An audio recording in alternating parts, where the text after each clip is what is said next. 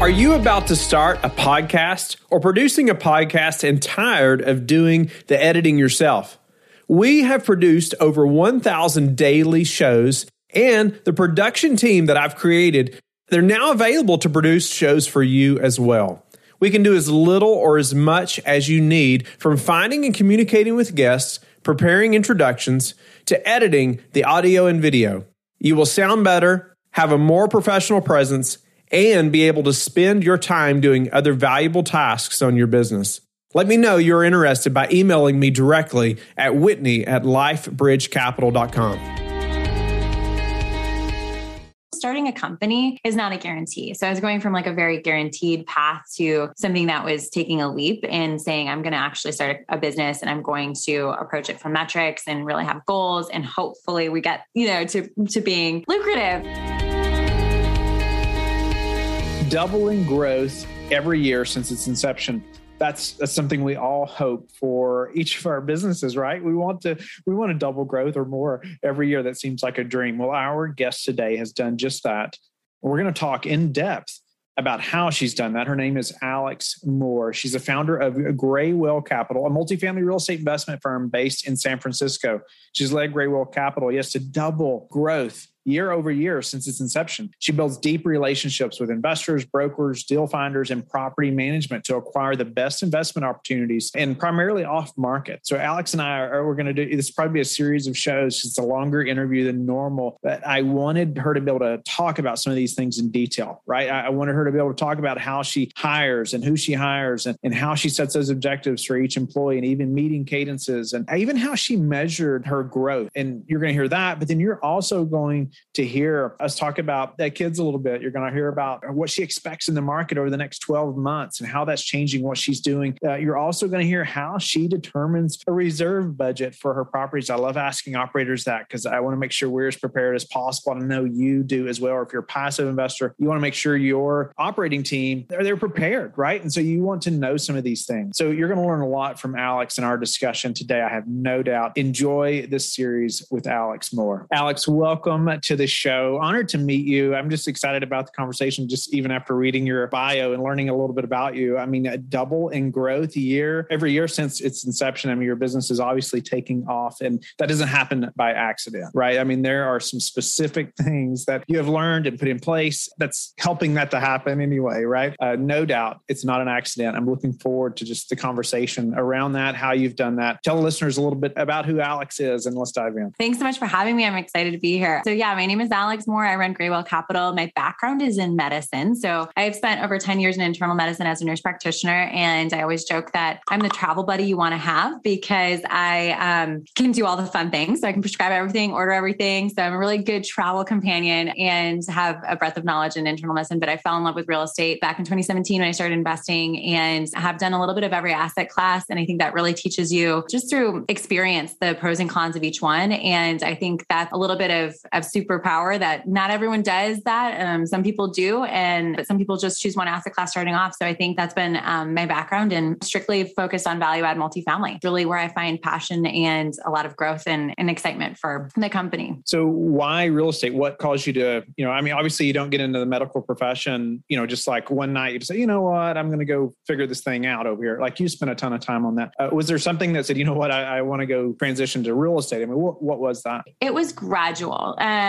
because I didn't start investing in real estate as a way out of medicine. I think a lot of people decide to do a career pivot intentionally and choose to do that through investing in real estate. I did it because I wanted to diversify investments outside of the stock market. Um, I always talk about there's like levels of investing, and when you get to beyond the stock market investing, you've done your 401k, you've done you know traditional savings, you're kind of graduating into the next step, and you start looking into alternatives. Real estate just really fit that box for me, rather than doing small businesses or small business acquiring. I just didn't really have bandwidth for it. And then uh, real estate checked a lot of boxes for, hey, it's potentially passive, it's potentially um, something scalable. Um, and what I realized when I, I started doing it was that I really loved it and the transformation you can do on properties and the return that you can get from your investment is just fantastic. First check that you get when you refinance and you get all your equity out, it's like pretty pumped. Like it's exciting.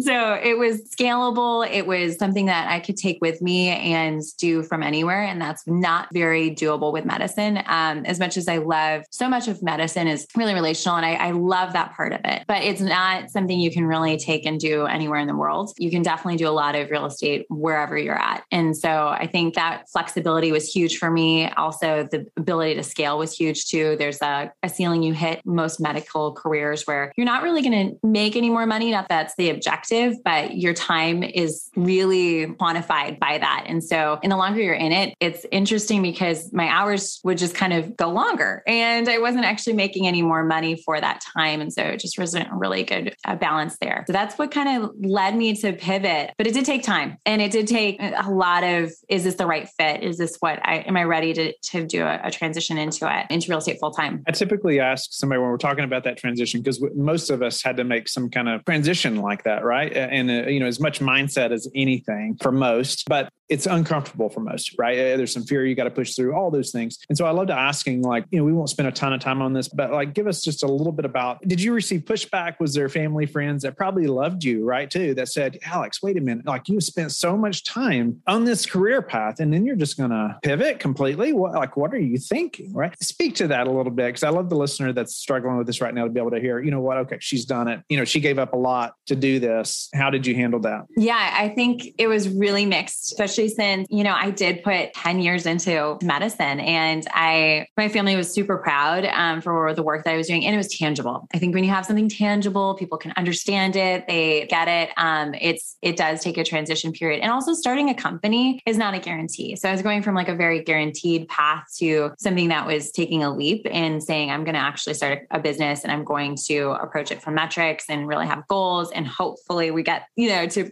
to being lucrative. And I think my family realize that there's an entrepreneurial spirit that is in me and there's a lot of on my family side that we have a lot of small business owners. And that was helpful too, because they understood that metric from like starting a company and how bumpy it can be at the beginning, but how exciting it can be when you start getting growth and traction. And so first it was like, are you sure?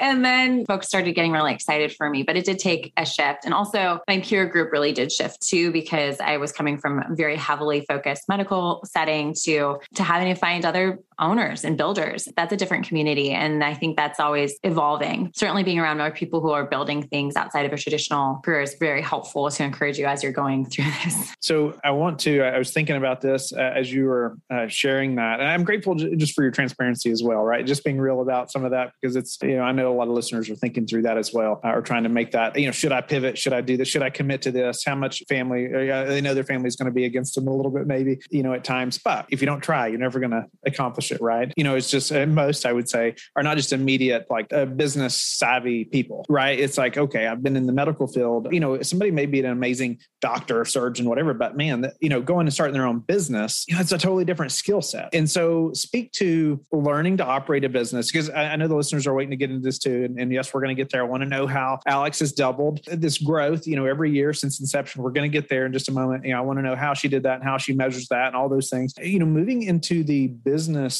sphere from what you were doing, how did you educate around business and operating a business? What were some of the key things that you did? You know, gave you confidence to move forward and say, hey, I can do this. I can operate a business. Yeah. I think when you look at the structure of a business, if you can boil it down to make it as least complex as possible, that's the goal because the more complex your business is, it's harder to scale. So, for example, I'm a huge fan of the tech industry, but it's a really difficult business to know if it's going to succeed just because it is so variable, very intellectually invested in, in your people. And so, like, you have to have really smart people. You have to have them very tied in. You have to pay them a lot and you're going after an idea and rather than a physical asset. Part of why I really love real estate is that you're acquiring physical assets. So you really know what that business is and how it's going to perform and you can project those metrics. I explored many different businesses and decided that, you know, real estate was going to be a good fit for me, but I did consider opening up my own practice. And I talked to a couple of mentors of mine back from my hometown and also from Philly where I um, first practiced and, and went to Penn. And so after talking to enough owners of medicine businesses, medical businesses, I was like, this is a very difficult industry to have traction in. It's very difficult to grow. It's very difficult to make it lucrative. It's very high burnout. And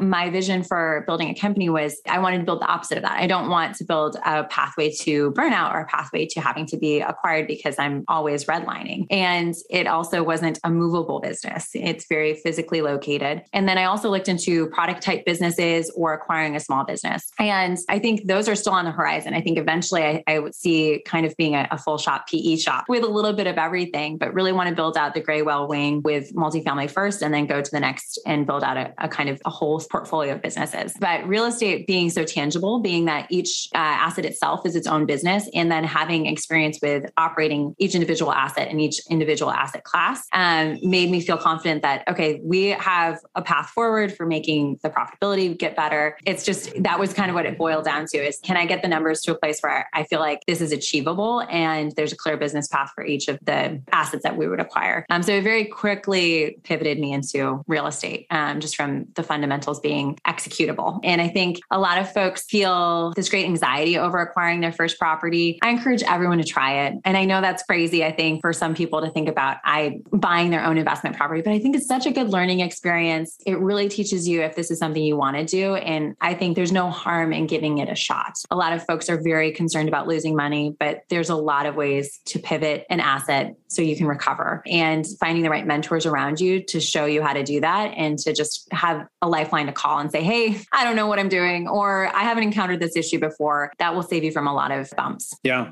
No, that's awesome. Well, I appreciate you just sharing how you thought through that and really in quite a bit of detail as well. But I want to get to how you've done this. How, have you doubled growth every year? And let's dive in and to some very practical things that I know you do. You've studied, you know these things. Uh, and I want the listener to be able to think through these things as well, whether they have one employer, whether they have 25. And here's some real practical things that, you know, that you've put in place that's helped you do that. Maybe you can speak at a high level, how you've doubled, you know, and then we'll dive in a little more, but then also how you measure that. I measure growth based on total assets um, and what those values are. I think when you, especially are starting a private equity firm, it's hard to do your revenue at the beginning because it's very fluctuating. Um, and it's a lot of it's dependent on acquisitions and whether or not how your agreements are with your LPs. And so that can be very all over the board. Um, so I do it based on total assets. Started with one duplex and one short-term rental that I, I acquired at the same time within a two-week span, like crazy story. But from there, it was once I would get an asset stabilized, I would refinance it, get the equity out, and roll that into a new asset. I did a few 1031 exchanges. It was just very measured, like this is where I'm going to go to this next one and get into the next asset and the next asset. Um, also, creative financing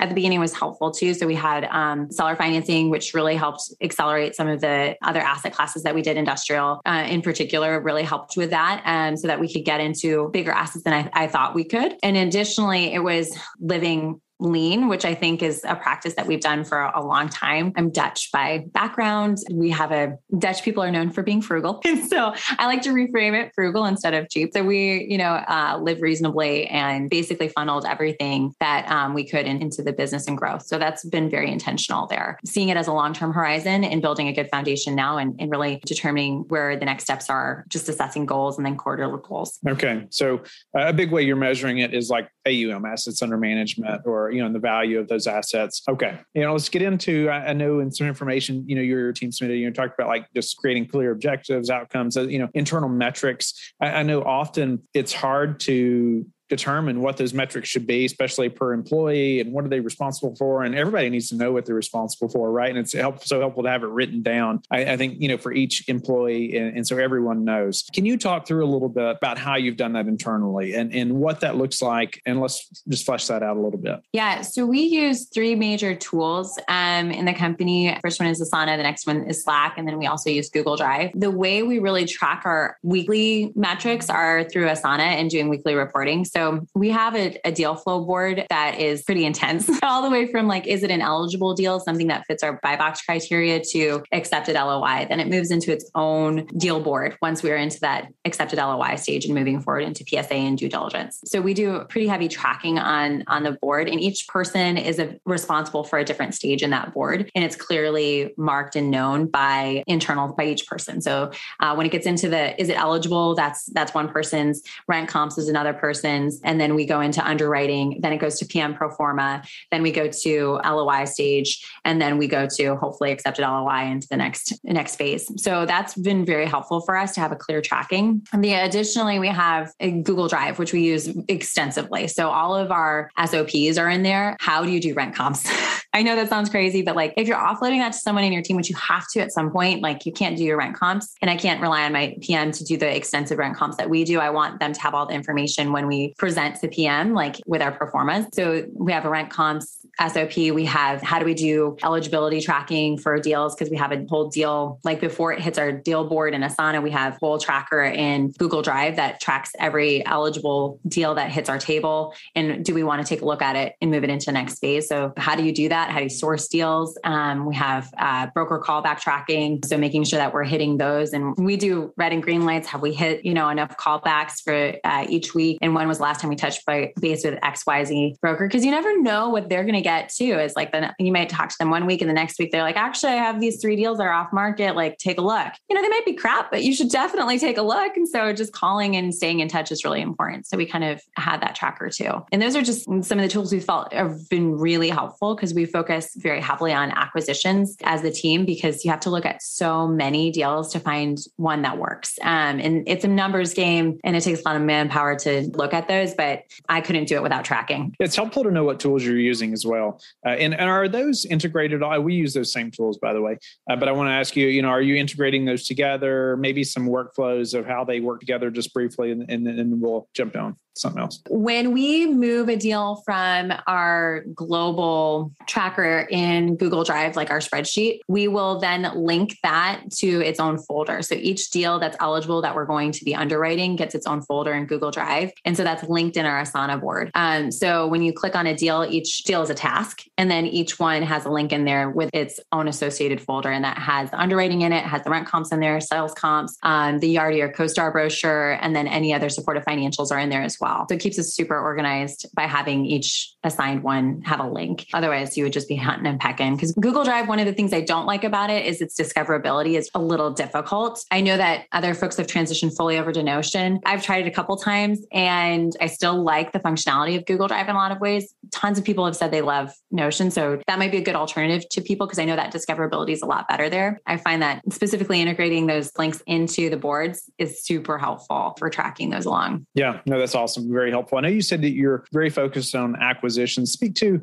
know the focus on acquisitions versus say investors capital raising. You know, each company has to choose where they're going to put most of their their powers towards, and you can't do fully one or the other. You got to have both. But I know that there's certain companies that just focus on capital and being more capital allocators. Um, I think you have to find which piece of the puzzle you feel is you're best equipped for, and ones that you feel are the best for growth for your for your company.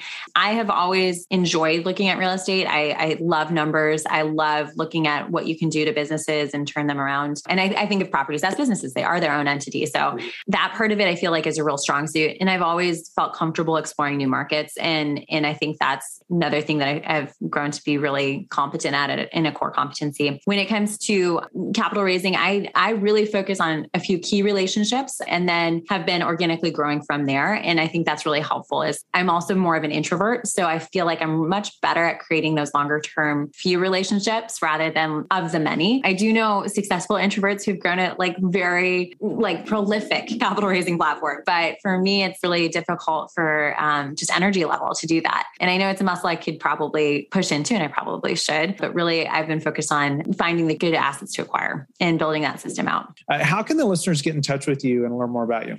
Yeah, I would. Anyone who wants to reach out, I'm always. I love meeting new people, and we love welcoming more people into our into our fold. Uh, so, GreywhaleCapital.com is a great way to connect. Um, and Greywhale is spelled with an e. Uh, and then also, I'm somewhat active on Twitter, trying to get more active, but it's Alexandra Seymour on Twitter. So either one of those are great. If you DM me on Twitter, I usually am fairly responsive. Thank you for being a loyal listener of the Real Estate Syndication Show.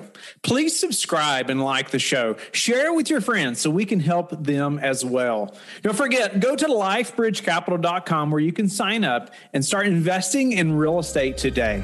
Have a blessed day.